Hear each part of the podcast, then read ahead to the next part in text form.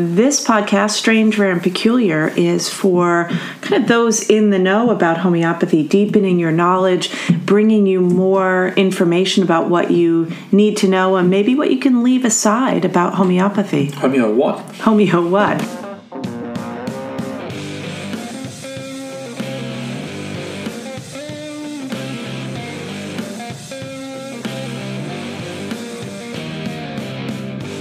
Well, good evening, good afternoon, and good morning. Why do you say that every single time? Because it makes me feel like a BBC announcer from, Oh, that's what it is? from 1972. I love those BBC voices. Hello. Hello, and welcome to the BBC. This is the BBC International Service, the news, read by. Who's the guy in Washington? Well, the the, the NPR there's guy? there's the woman who the woman who does um, the BBC is somebody Iqbal. Uh, I can't remember her name, but it's something.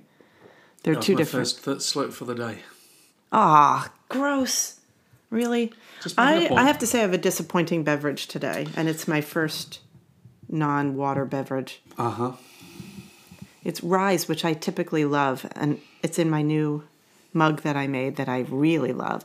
But I think I put too much in it or something. It's just not as good as it usually is. That's unfortunate. Yeah. Can I say that my day didn't start too well? Discuss. Uh, well, I woke up and I stretched. Then you heard me yelling. No. And then I looked out the window Oh, and then I started running down the stairs. because you saw the deer. I thought you heard me yelling at the deer. No, no, I was already running, and then then I got to you, and you were hollering At the deer. at the deer. So a deer jumped over our eight foot fence that Al has put up around the property. He's got a six foot, um, so, like s- w- w- fixed fence, and then a floppy two feet at the top. Yeah, And the problem is the deer can jump over it, but then they get tangled in it. And it's sort of this mix of get out of my garden and don't have an all day dahlia buffet and feeling like it's super cruel when they fall. Because you said she it was a doe and every she. time the the two times because you made it sound like there's been a lot of them, but in fact, uh, it's only twice. We've only had two deer in this season Knock, on wood. knock. Um, and yeah, both times they've tried Oh, to get now that out real disco quick. song's gonna be in my Oh, head. They don't like landing on their face. Mm-mm, mm-mm. Anyway, I wonder how she got in. Anyway, that's a story for another time. We need to work on that. dug a tunnel. Came through the, came through the deer tunnel Right, of course. in cahoots with the groundhogs. So today we're going to talk about. today we're going to talk about um, sort of getting back to basics. What did we say when we were in the kitchen?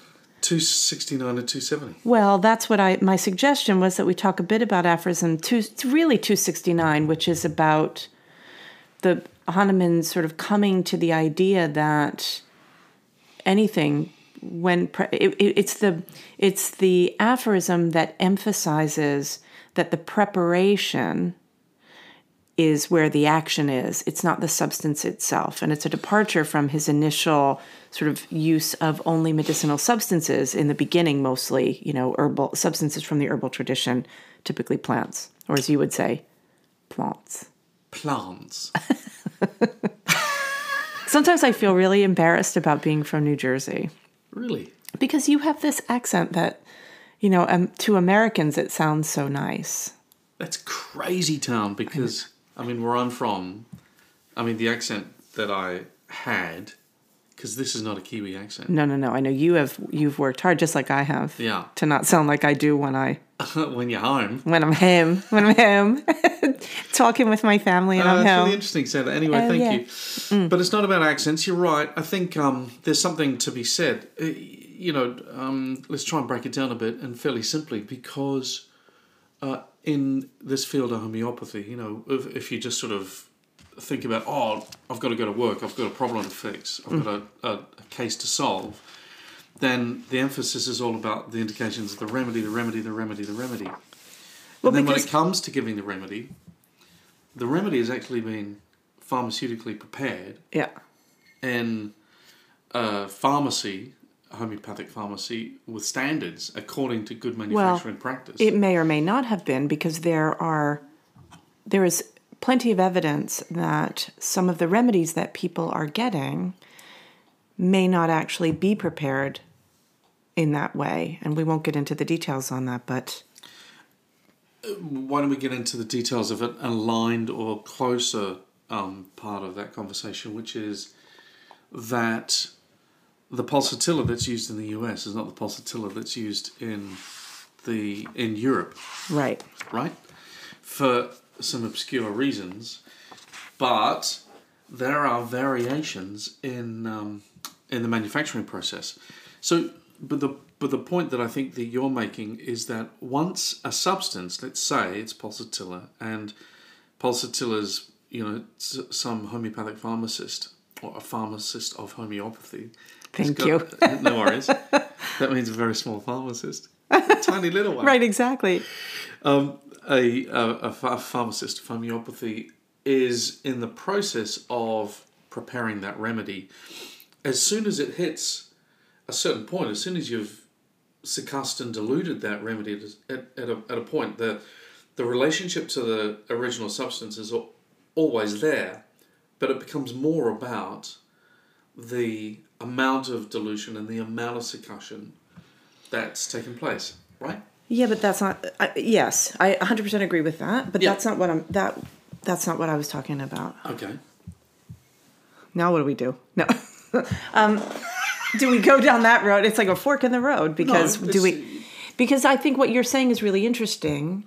Everything I say is interesting. Sorry. Y'all should be here. accent. Yeah. Y'all should be here. You know, sometimes I do think it sh- there should be a camera, but then I'm really grateful that there isn't. But for a moment, you just looked at my hair to see if that was the reason I was thinking it.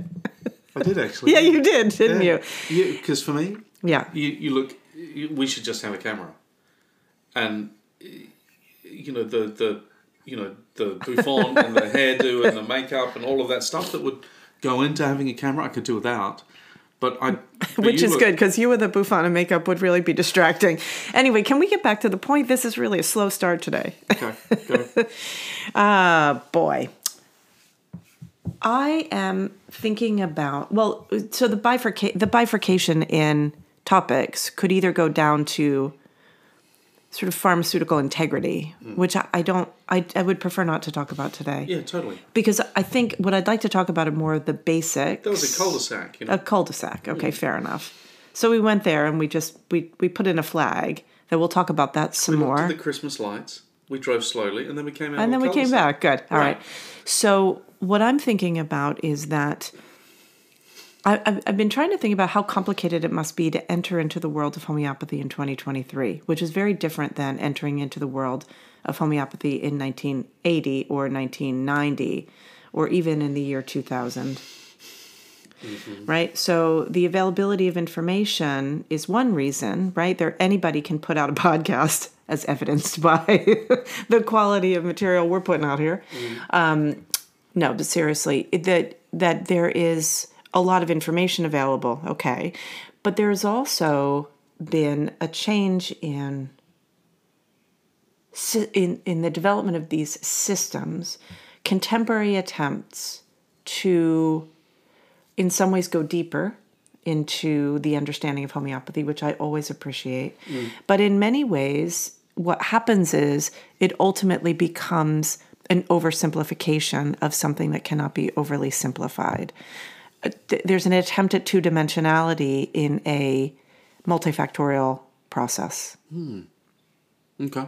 right? Yeah, keep going. and and that change and and and there are so many different ways then that can be that that can be done there's so many you know, speaking of cul-de-sacs right you can enter into the world of homeopathy and step into any cul-de-sac and stay there for the rest of your life because there will be a tribe that is you know putting out material and sort of creating okay I'll, I'll give an example and and i'm not sure if i can if this example will hold without a lot of preamble so but uh, okay one of the things i'm thinking about is um, emphasis in contemporary times on the animal kingdom for example right? Understanding On the- from the animal remedies from the animal kingdom. That introduces a whole lot of complexity because there are a lot of questions you have to ask when you're working with a higher order species. Now, we can go back to Hahnemann's time and say, well, there is inclusion of animal materials going back to Hahnemann and sepia, uh, Hering and lachesis, right?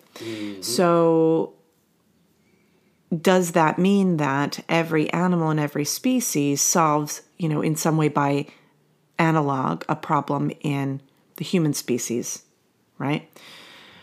Now, the, one of the things that we have to do is we have to ask, there are a number of questions that we have to ask, one of them being a, a challenging one that I don't think we should go into today, which is sort of a long term, almost epigenetic question about, or it's more of an evolutionary question about what happens within a species over time, right? So we'll, we'll hold that aside because I think that that because I just had a conversation with with Todd Hoover, who we mentioned on the last podcast. I had a conversation with him about it the other day about sort of what happens in the arc of time in the change in a species. To, how much of a change does that make to a remedy? Does the species change? So the example that I was using is around um, lac caninum, so milk of a dog, right, which goes back to uh, Samuel Swan, so a, a contemporary of of Hering and Lippe, actually sort of subsequent. He was a, a student in their later years. Um, and then also um, uh, Lyssinum, so rabies. Nosode, right? So, in other words, a remedy made from um, the the rabid dog saliva, which Hering introduced the idea around in 1830, so long before it became a part of the the uh, medical conversation.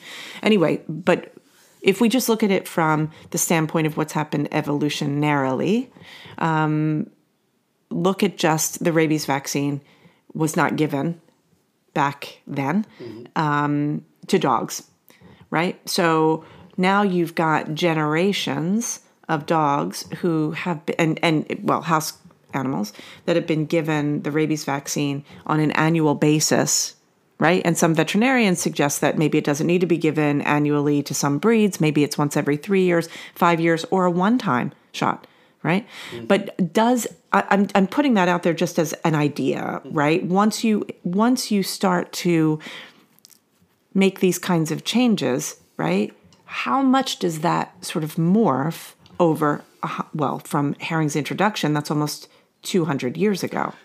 And you're saying from the perspective of extracting that which is then turned into the remedy. Exactly. Ah, how okay. much how much continuity is there in the substance? Does it matter enough?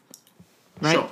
Yeah, so, yeah. but Okay. anyway, but that so that's just that's one thing. Another thing though is you know is is always asking the why question about why in the early days were certain remedies being pulled into the materia medica because i mean for me asking the question about why hahnemann did anything is a clue to what homeopathy actually is so that we make sure that we stay you know kind of true to its purpose right It's interesting because I would, I mean, in answer to that question, I, I, I would have thought that it's, you know, what's close by, what's at hand, you know, what's local.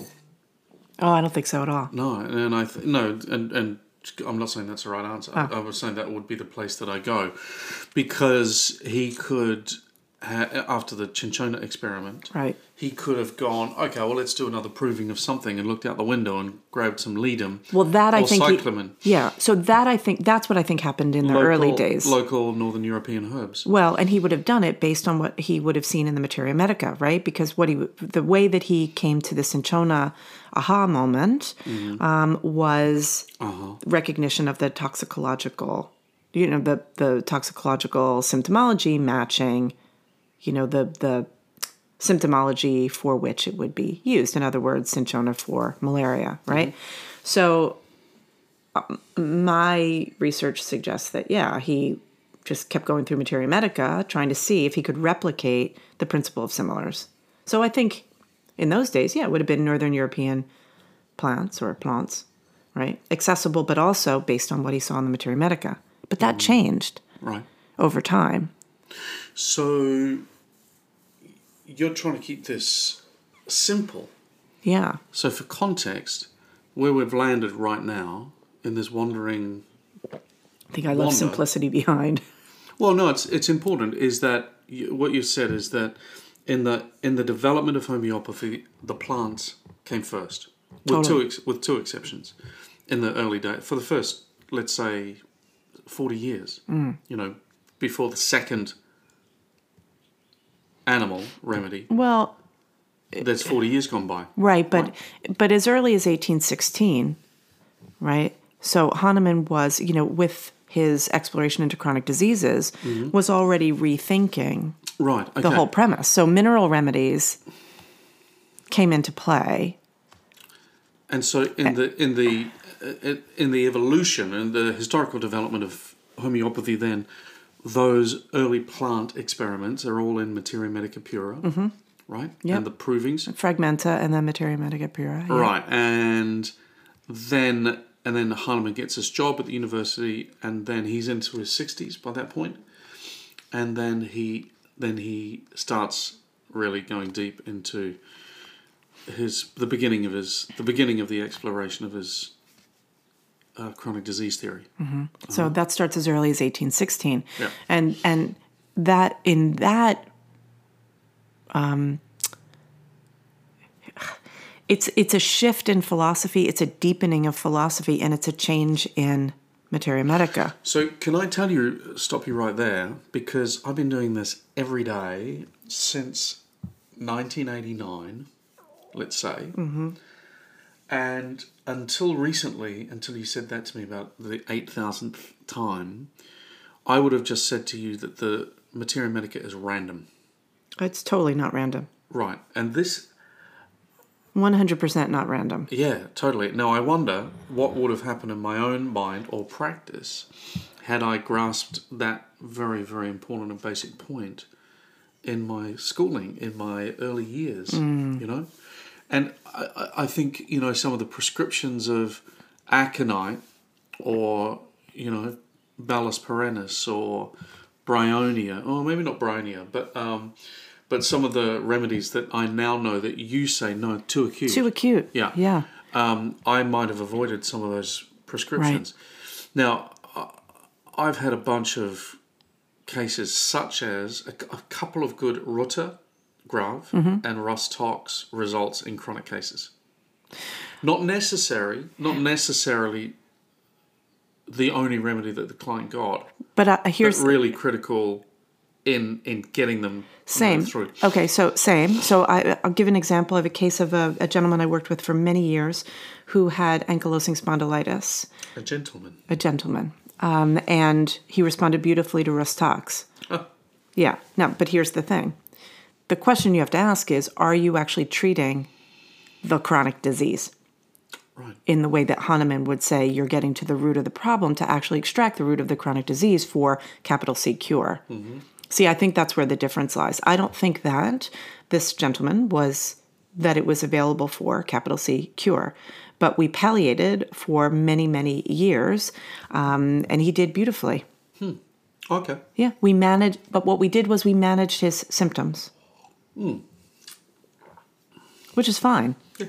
But see, I think that there's this is where the terminology comes in. This is where I say sometimes I'll say to the students, and I think some, oh gosh, I'm terrible because I, I make this sound. I say, ah, ah, ah, ah, which it's so awful. But it's it's a way to just stop. Let's think about how we're saying this because I think the fine point of how we understand our terminology changes things. So going back to what you said about how you've had some cases of Ruta or Rhus tox in chronic cases, yeah, so have I.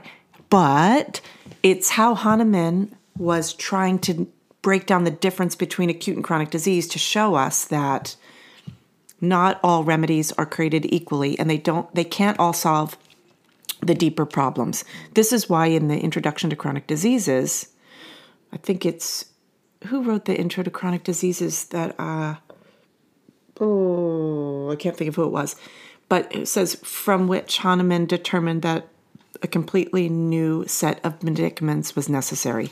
Do you know um, the that uh, really interesting historical record of how he discovered um, the chronic diseases goes? I don't know what I go on, tell tell me. Uh, not many people know about this, but Hahnemann was in the bath, Oh, oh gosh. Here we go. No, he was. Yeah. It was Of course he 1816 1816. He was Do you in the think bath. with a shower cap? Uh, yeah. Yeah, yeah. Yeah. Um, and he had a bath maybe once a week, Mm-hmm. I'm going to say, at the time. Sure. And he's reflecting as he did on the bath. Often the bath water got cold, uh-huh. and so you know he you know no taps and stuff like that at Mm, sure. that point. So someone would come and His da- one of his daughters of would come. uh, at that stage, no Hen- Henrietta, Oh, you're going all the way back to okay. mhm. And um, and he's reflecting on the problem. Mm-hmm. And we all know what the problem was at that stage because after forty years, uh, sorry, after uh, twenty five years of of homeopathy and the postulation about the law of similars and all the rest of it, you know, he was he, his results were good but not spectacular. Right. And they were good from one point of view because clients got better and then they went away and Yeah. and they didn't always pay him the way he wanted. That was a different story though. Yeah. Sometimes you got too many bags of potatoes and lottery tickets as payment. I once got a chicken Did you? and another roasted, not like a yeah. It was a roasted chicken delivered to me. And another From time, Costco? no. Oh my gosh. Uh, and someone made me a cake once. Really? And delivered me a cake. So, um, just to, because this is really, really important, because you're going super deep here, and the look on your face when you were talking about the person that wrote the Introduction to Chronic Diseases Yeah. meant uh, I had a thought, and it was, my God, you think about this all the time. Of course I do. right. Anyway, so um, back to the bath. So Hahnemann, Hahnemann, in this text that I read, that's not very well known, is Are you making this up? no, of course not. Um, but it's a screenplay for a really good movie. Oh yeah. I'm the director, um, and. Anthony Hopkins is Okay, keep going. is Keep the later Hahnemann. Okay. And probably Matt Damon, I'd say right now. He's Matt Damon is mid midlife. Uh huh. Um, Hahnemann. Okay. Yeah. And so Matt Damon's in the bath, and is that the one you met? I, I was just thinking about that. I can't remember. Somebody, one of my old friends will have to remember. Matt it was Dillon. Matt Dillon. Matt Yeah. Dillon. Mhm. Anywho, um, In a bathroom at Danceteria in 1984, but that's okay. we always wind up in the disco. Yeah, back right. to the disco. Anyway, so Hahnemann's in the bath and he's reflecting and really coming to the conclusion that he's got it, but he hasn't got it fully. Because his clients are returning and those symptoms are relapsing ultimately. Mm-hmm. And he could have been quite happy to, you know, collect the cash and buy a boat and then a second house at the shore and, you know, collect All you know, the things. All the things. Sure. But he says he does the opposite, and I think it's that moment where he kind of stands up from the bath and comes downstairs and says, "Henrietta, my love, Henrietta being his first wife, first wife, also known as Johanna. Johanna, Johanna. Johanna," and he says, uh, "I've got some more work to do." Yeah. And then you know, over the next, he was very clean for the next decade because he spent a lot of time, A lot of time in the bath. Yeah. And then um, ultimately has that eureka moment, Yeah. like Archimedes, where he leaps out of the bath and says, "By George!" You wouldn't have said that, but by George, I've got it. Mm-hmm. What do you think about my screenplay? I, I love it. I love it. I'm thinking about how in Harry Potter 4, when Harry is in the um, in the prefect's bathroom, you Oh, yeah. know, and Moaning Myrtle comes in and he goes under with the egg and he hears the siren song of Uh-huh. the whatever. Um, so, so to put that into plain English, so what I was talking about is Well, that get that, that's, that's a when we bridge get- to the minerals, right to chronic diseases, and Yeah. so You're welcome. So what? So so basically, Hahnemann starts out. You're really chuffed with yourself today, aren't you? Yeah. So Hahnemann starts out It's looking. the way the All Blacks played over South Africa that's really at the heart. of it. that's it. That it's a whole new you. Yeah. That's why you went out nude to chase the deer today, Ah, well- feeling like Tarzan. Well, if you to, as a cul-de-sac, if you'd seen the way that the All Black pack, All Blacks being the New Zealand rugby team. especially Shannon Frizzell, monstered those ginormous South African Except there is the one guy on the South African team that you said is my height. The the guy with the long. Faf. Yeah. Yeah. He's- He like has surfer hair. He's the halfback. Yeah. Anyway, that's that's irrelevant. Okay. Anyway, I'm feeling good about myself. Yeah. That's all, that's, all, that's it. That's good. I like that. Um, so basically, Hahnemann starts I out. outsourced my masculinity to the All Blacks. as you can tell by the state of the repairs around the house and the fact that I got a truck with rust in it and I don't know what to do. Oh my goodness! Anyway, And that one of my bookcases collapsed. the bookshelf collapsed. that actually was my fault. Yeah. Um, so Hahnemann starts out and he has this moment of discovery that comes from, you know, uh, translating Cullen's Materia Medica. 1790. Yep. And he starts in with looking at the plant world. He's looking at medicinal plants Yep. for which there is already a great deal of traditional knowledge. And he tests his theory of similars. Correct. He then, from there, goes into the recognition that similarity does not negate the issues around toxicity. So, in other words, just because something is a similar and will be curative does not render it non toxic along the way. We know that because of all of his case books, he was very meticulous. Yep. And his prescriptions in all of those early years of homeopathy are Berberis 1X Yeah. or Mother Tincture or, Right. you know, two, and and at that two something. time he was also sort of testing the toxicological implications of different substances so he recognized that some things were going to be poisonous anyway with this recognition he comes up with he comes to one of his first challenges which is how to utilize these toxic substances to render them you know safe for use Um, bad if you start poisoning your clients. Right. Killing the clients is really bad for business. And so that is starting to happen, which is how aphorism 270 makes its way into the organon, which is around the preparation of substances. Now, if we fast forward, once he gets into potentization and when he later calls it dynamization, which is the point at which he he he he discusses a much more complex idea which is this idea of releasing spirit from matter by the time we get to that idea so many changes have taken place including his understanding within chronic diseases yeah? So he kind of comes to his first juncture uh, i've got an acute chronic issue. He's got another juncture which is how do i render my medicine's non-toxic? That's when the minimum dose idea comes in.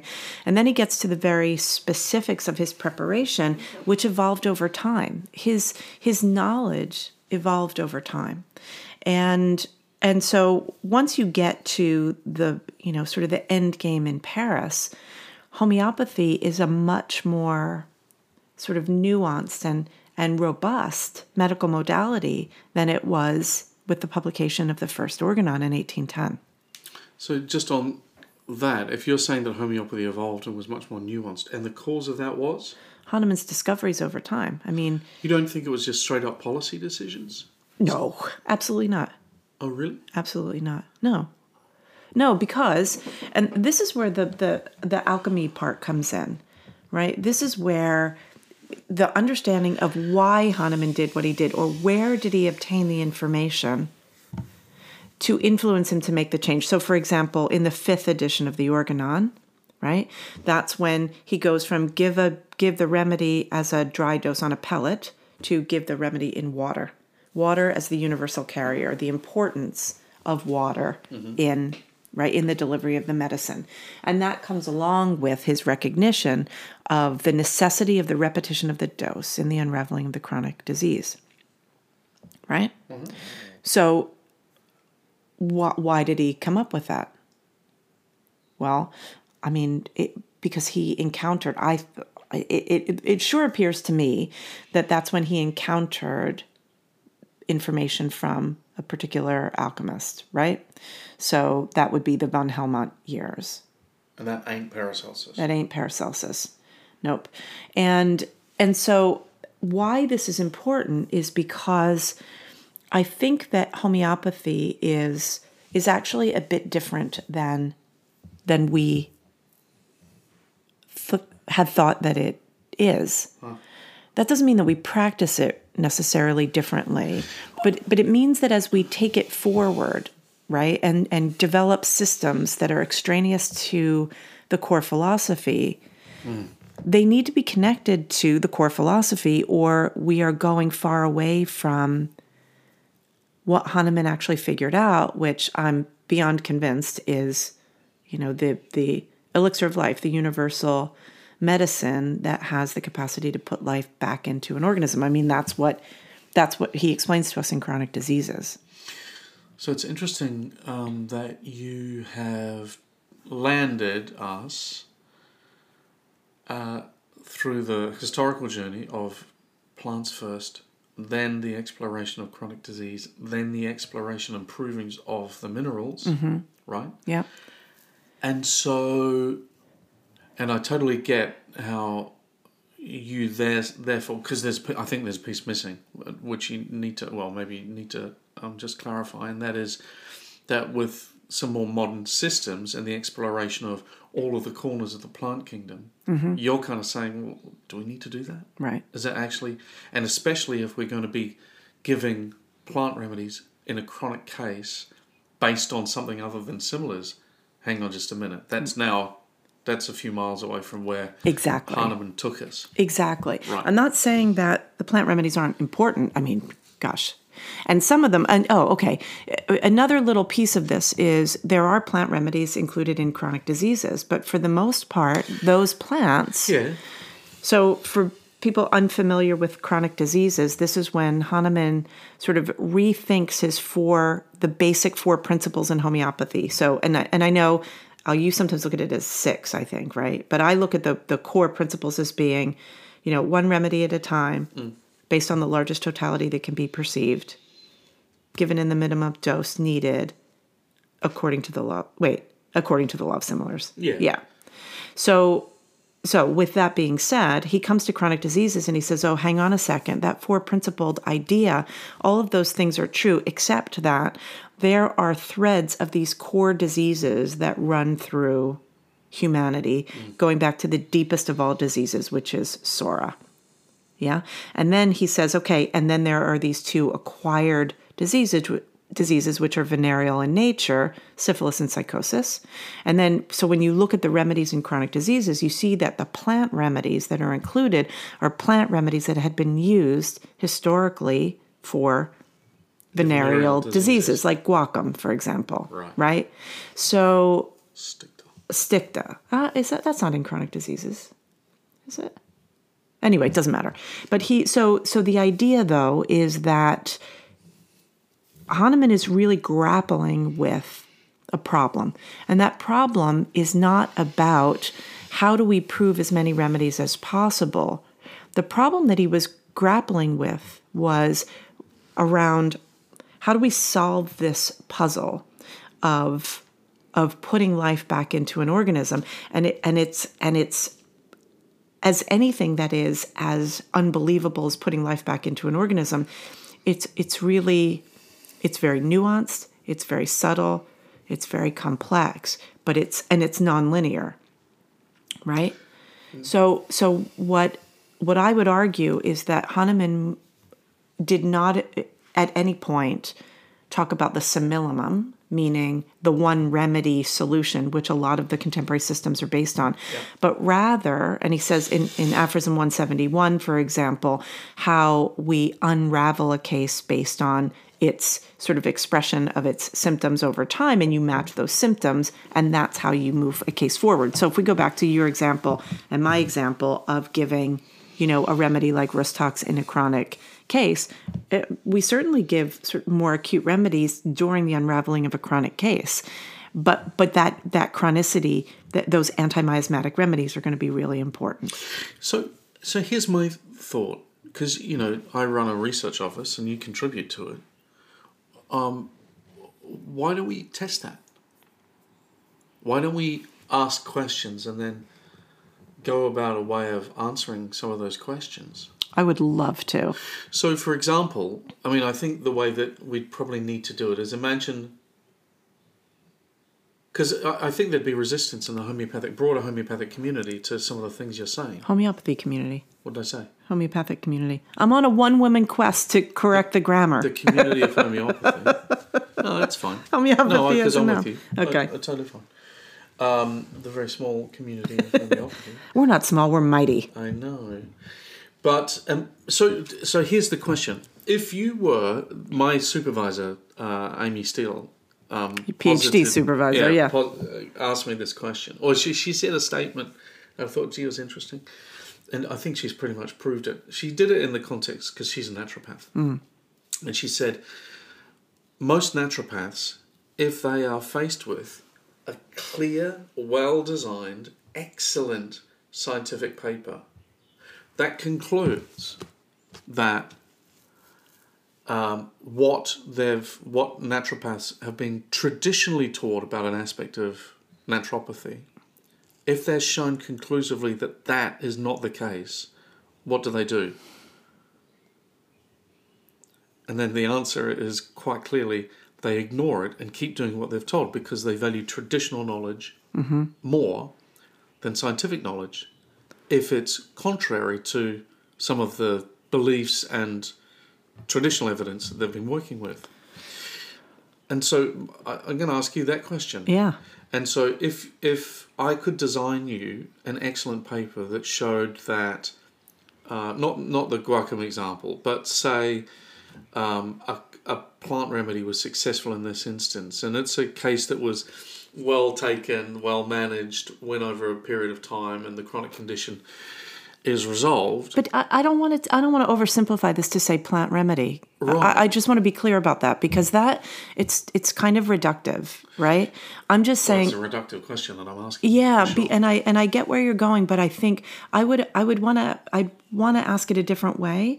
Um, but I want to hold off on that for what just about a one- prospective study yeah. that starts with we will prescribe according to similars and our and our hypothesis is that the remedies at the beginning of chronic treatment the animal remedies the interesting plant remedies that we prescribe along the way always end up with uh, broad polycrest mineral remedies at the end Down of the the, road. I mean, that's that's definitely What about a prospective study? I mean, that could be interesting. That actually you could do that but there's no end to treatment because that it's sort of i mean well i guess what you could say is when a person hits their stride in a level of health is the remedy that becomes what what we would know as the constitutional remedy as opposed to a chronic intervention mm. does that tend to be more typically Always. from the mineral kingdom Always. Yeah. And there's a handful of remedies. right I mean, when I say always, what I'm saying, it's not a scientific statement. It's Right. a, I've done this a long time and therefore it's kind of my opinion. Yeah. You know?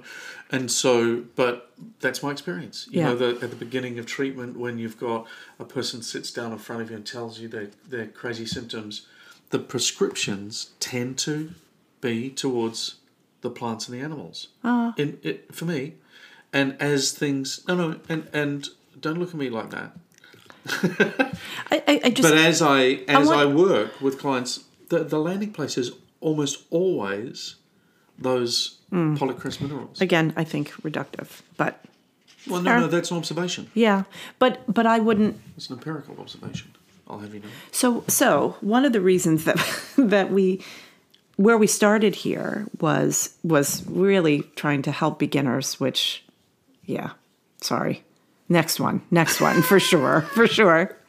But but there's this way in which if you you know you land in this pool of homeopathy, and there are 10 million different ways to learn homeopathy. I mean, you know, you and I interview any potential incoming student for AHE, right? So by the time somebody is going to enroll in the Academy of Homeopathy Education, they'll meet with Amy. You know, they've done their research. They've ma- they'll meet with Amy Baglivio, who's you know this amazing practitioner who also um, is you know the first person that people meet with here, and then they come to meet with us, and oftentimes they will say, "Do you teach all the kinds of homeopathy?" Mm-hmm. or they use the word classical in a dirty sense. Are you just a classical school? Mm-hmm. Or they'll say, "Do you teach?" It used to be they would people used to say, "Do you teach Sankaran?" Now there are like all kinds of, "Do you teach this, that, or the other?" And half the time I don't even fully understand what they're getting at. But but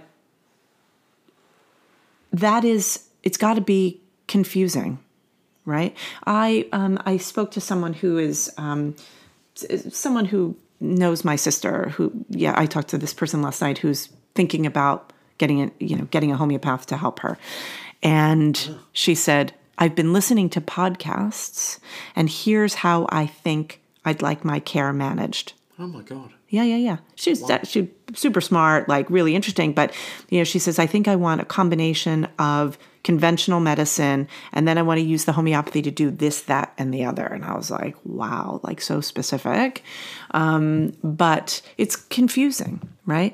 And and it's confusing in that, and this goes back to your your sort of research question that Amie Steel might have posed around naturopathy and traditional evidence, where I think that the evolution of homeopathy, it's like, well, it depends how someone has been taught. So the question to me is like, there's there's evidence of what Hahnemann did over time. It's just that I think we haven't asked the questions clearly enough of the information, and we because it's complicated and it's it's both historical and applied. Yeah. And it, I think it takes some time to actually unpack that and get there. And then there's the way in which we're taught, which is, you know, how do you do homeopathy? And I think that the teaching of homeopathy has really focused on the materia medica. You know, it's so much about the remedies and not the philosophy, and not just the philosophy, but the application over time. I hope I said that okay. I, I feel like maybe, did I go in a circle? Don't think so. Okay. So so the question would be if somebody is resistant to change, is it because of the the love for the teacher that showed them the way? Oh, most of the time. Right. Or, or love or stuckness. Yeah. Um and and Fixity.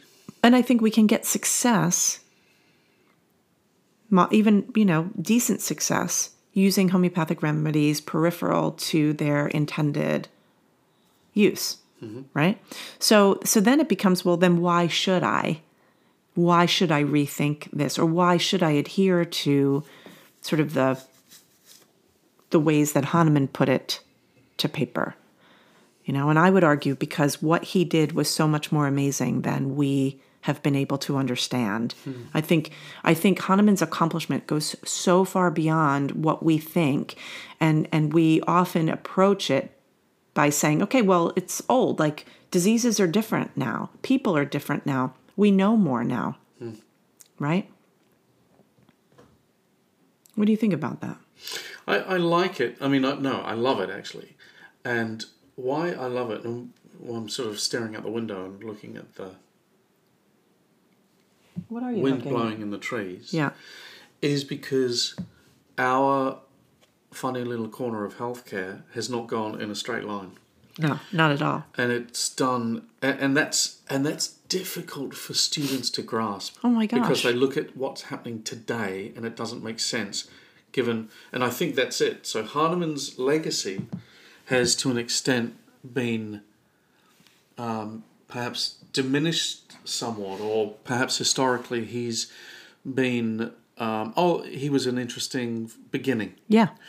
um, because what happened after uh, with the adventures with James Tyler Kent and all And the emphasis on esoteric, esoteric. took homeopathy in a very very different direction and so what you're Yeah. saying is that that historical loop that has gone on has neglected actually the um, the the true emphasis or the true genius of, of 100%. Hahnemann's work. A hundred percent. Oh. Yep. Yeah, and and I think I wonder how we. Uh, I wonder if we, can we draw that. I think that would be interesting. Yeah. You know, to put it on a in a Oh my gosh. spreadsheet or Do you, well, you know what? Actually, on my whiteboard, that's what I've been trying. Yeah, right. That's what I've been trying to work on, and I think actually, you know, it's tough. Um, I'm just going to have a sort of a practical moment because you know right now I'm working on the case analysis compendium, Mm. and there's a part of me that's like, okay, yes, I need to just get this out. It's you know it's so far along, but there's also this other thing screaming to really articulate to really try to get the conversation going about homeopathy. I mean, I, I feel like that has, I've been able to do it in, in lectures. Yeah. Um, but even, you know, it's funny because there's only so much of it we can do in our core curriculum. And I hear students asking questions where it's like, oh, if they haven't seen some of the lectures, you know, that have been done in other places, that's kind of anyway, that was a little another cul-de-sac. But I want want to come back to this for a second because where we started was why is it so difficult for beginners to sort of figure out what to do in homeopathy? And Well, if a beginner, a person that's not really engaged deeply in homeopathy, can follow what we've just talked about, oh god, oh my god! Yeah. I mean, that would be. I think. I mean, I'm barely following, so, but so I haven't had enough coffee.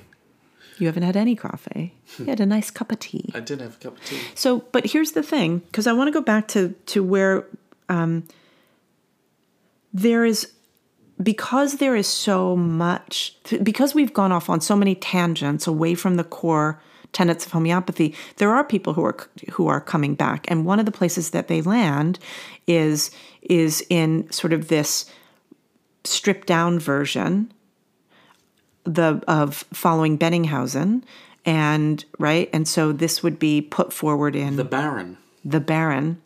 What what are all of his names? You do it so well. Well, Do it- he's only got. He's the only man I've ever met called Maria. Maria, yeah.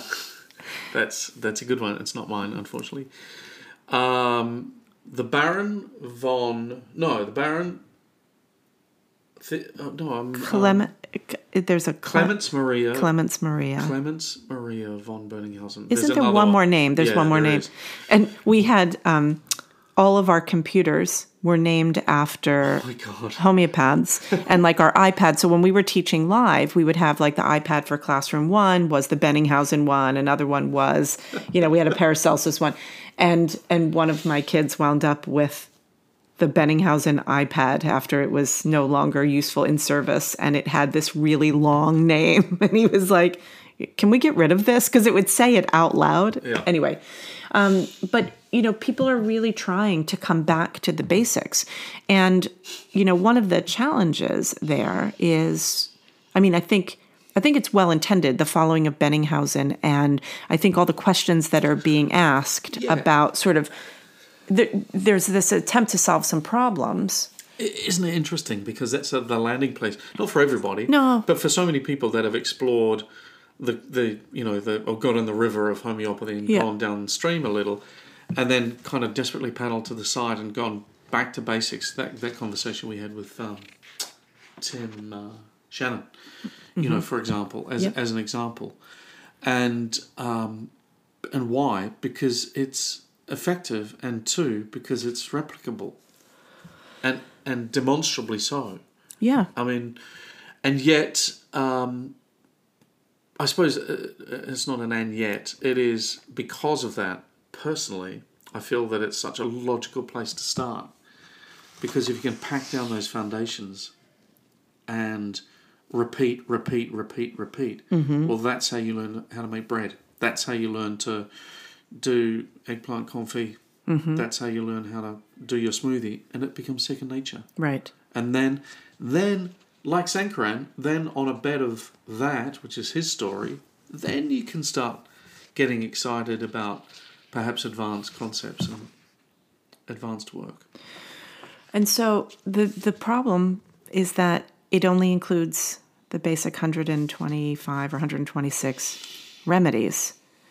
And how many times do we have cases for which so for example, and I talked about this recently, just you know, a new-ish remedy like gallium, um, which is not in that you know, in in that offering, my gosh, how many cases? That remedy is just a miracle having been brought in, um, and it kind of goes back to what you were saying earlier of giving, you know, aconite, which of course is a very acute and short duration remedy. How many gallium cases did we get by by alternating or by giving, you know, aconite or arsenicum or other remedies when in reality this, you know, this remedy that is probably a deep But I- but I would argue that um, in the early years of homeopathy, I mean, as a student of homeopathy, 125 remedies is plenty. yeah yeah As you get into clinic, and you've got a supervisor with a command of, you know, of- some some well proved, more recent Sure. remedies, I would be thinking that the deficiencies or that deficiency you mentioned, that disadvantage of the repertorial approach of Boenninghausen, is overcome because you know about gallium, Right. You know about um, krypton or, or Yeah. But know, like but the, the whatever. the thing that I that I I love the fact though that there are people who are saying I want to go back to analytical basics of how to understand how to approach a problem as opposed to sort of these big heady you know what I call the English major solutions to homeopathic problems yeah. right um, where people try to create so much more in a case um, when in reality just very you know applied foundational basics can actually solve those problems. Um, but i want to just go since we were talking about sort of that hahnemann marched along over time and made new discoveries yeah aphorism 269 i mean i, I feel like this this area around the making of remedies is is so important. And i just i want to just read one little part from 269 if that's okay. He says, for its own special purpose, the homeopathic medical art develops to a former, formerly unheard of degree the internal, spirit like medicinal powers of crude substances. It does so by means of a procedure which belongs exclusively to it, and which was untried before my time, whereby those substances become altogether, more than ever, indeed immeasurably, penetratingly effective and helpful, and then italicized, even those substances which, in their crude state, do not manifest the least medicinal power in the human body. Do you remember on our walks in Nova Scotia those fields of lycopodium? Oh my gosh. I mean, I remember the ticks. Unbelievable. The ticks were as big A as million stealth bombers. ticks, yeah. But um, that was the only time I've seen lycopodium like it. Mm-hmm. And that's an inert substance, as an example of just exactly what you're. Right. I mean, it's so inert that it's used as a coating on pills. Yeah. Um, something fun if people want to look at. Now, I have to remember where I have this book in um, d- along my studies in homeopathy. Um, did you notice that just happened? Did that just go It just went on. So I've got a I have a beautiful can I just- ficus in my office, a beautiful ficus that I've had for 25 years or more. Uh, started out as a maybe a foot and a half tall plant that oh my gosh is just gigantic. And um, And. I, I've got and and continues to grow and I've got these twinkly lights on it and they just went on on their own Spontaneous? spontaneously. Um, anyway, Aphorism 269. with aphorism 269 but what i was about to say is along the way of trying to understand all the different kind of corners of of hahnemann's knowledge um, i've had to you know just ask weird questions and so one day i don't know some years ago i did a deep dive into lycopodium everything i could find out about that substance being you know one of our core antisorics and being a plant Ah, right good. and so um, I found that in uh, like in sacred geometry um, and in the sort of vibrational. There's this study of when you take substances and you put them on like a copper plate or something, and then you you bang it with a certain resonance, different shapes form. Have I ever shown you this stuff? I'll, I'll find it after this. But um, that lycopodium as a substance makes these incredible sacred geometrical shapes. How wild is that? It is wild. So, when you said about substances being random in terms of how they have been added in, Yeah. I would say no. I don't. I don't Did know. that, lycopodium come later, or was it in the first tranche of, of Mm, provings? I it's early. I think. Oh, Um, we'll have to look that up. But but there's um, it's interesting because later on, when we get to the animal, um, the animal substances being added, you know, Hering was asking questions about because remember we're in the point now of the reductionistic um, biomedicine coming in. The questions were being asked about what makes up certain substances, and so, you know, um, there was a postulation about animal blood and the constituents of different bloods and what they contain, and also the poisons and the venoms, what they contained. And so, you know, Hering goes on about the lachesis poison, and I think he was asking whether there was zinc in it or copper or something. Well, look, when he w- did, he and Lippe did a partial proving of, was this in Homarus? the lobster or was in Limulus, Ah, it's Limulus. Limulus, the crayfish, and he says, "Oh, um, these these crustaceans, their blood is very blue, and and so he postulated that they would that that that would mean that there was copper in it, and then he went from there to say." would it then be a good digestive remedy? Because cuprum as a remedy that was used in cholera. And so they did a proving and sure enough they had success in using that remedy in digestive issues. And i've actually prescribed it a couple of times in uh, crohn's and ibs um, where cuprum kind of didn't cover it and you know and had some good movement in a case in a case or two. Yeah. So it's more i think i think it's more intentional right? But but the thing is and i guess i think it's probably time to wrap up is it not It is. Well, mainly because I've got about eight percent battery left. okay good so then we should so so i think what i think we've come around to a couple of things one is you know the homeopathy was not it wasn't just random hahnemann didn't just you know excuse my crassness here but crap out a system of medicine it, it evolved over time and it was it was not just evolving to become bigger but it was actually refining to become more sort of tighter and and i think aphorism 269 really speaks to where Hahnemann was going in his understanding of the medicinal possibility of substances. And from there goes on to the very specific and important um, ways of preparation that render a substance medicinal. And you know that that then we need to ask these questions about pharmaceutical preparations right? And so this is where the integrity and where you get your remedies becomes really important because you know hahnemann made changes over time like for example trituration of soluble materials you know is really important. In other words y- in the beginning he's like oh if something is soluble then just dissolve it in water no problem chop it up. ch- chop it up and put it in, you know, and steep it. And then he says, oh, actually, even soluble materials will benefit from the trituration process Three hours of grinding and scraping. seven times, right? Grind and scrape, or seven minutes each operation. Seven Sorry. and three or six. Seven and three, It's yeah. really interesting. Oh, I mean that's another day, but he, he says six and four or seven and three. Yeah. Sacred geometry and the numerics of it. Well, it, uh, to me, it's like for someone so exact, it doesn't seem to be that exact. In, Uh, in that. I would so what I would say is well then you need to trace the sources and when did he say each?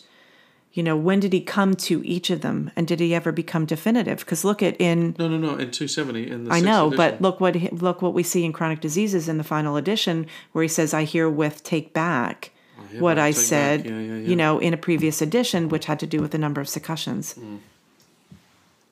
I hereby take back what I wrote on this matter.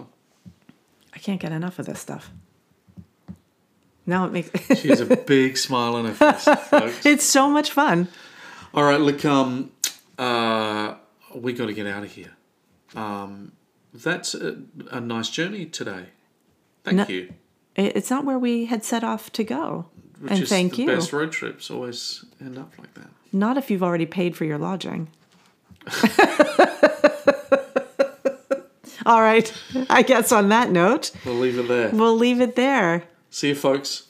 See you, everybody. Take care. AHE is changing the face of homeopathy education by raising the bar through rigorous academics and unparalleled clinical training delivered live through the soulful use of cutting edge technology. AHE prepares its students to become fully rounded homeopathic practitioners from anywhere in the world. Apply today at ahe.online.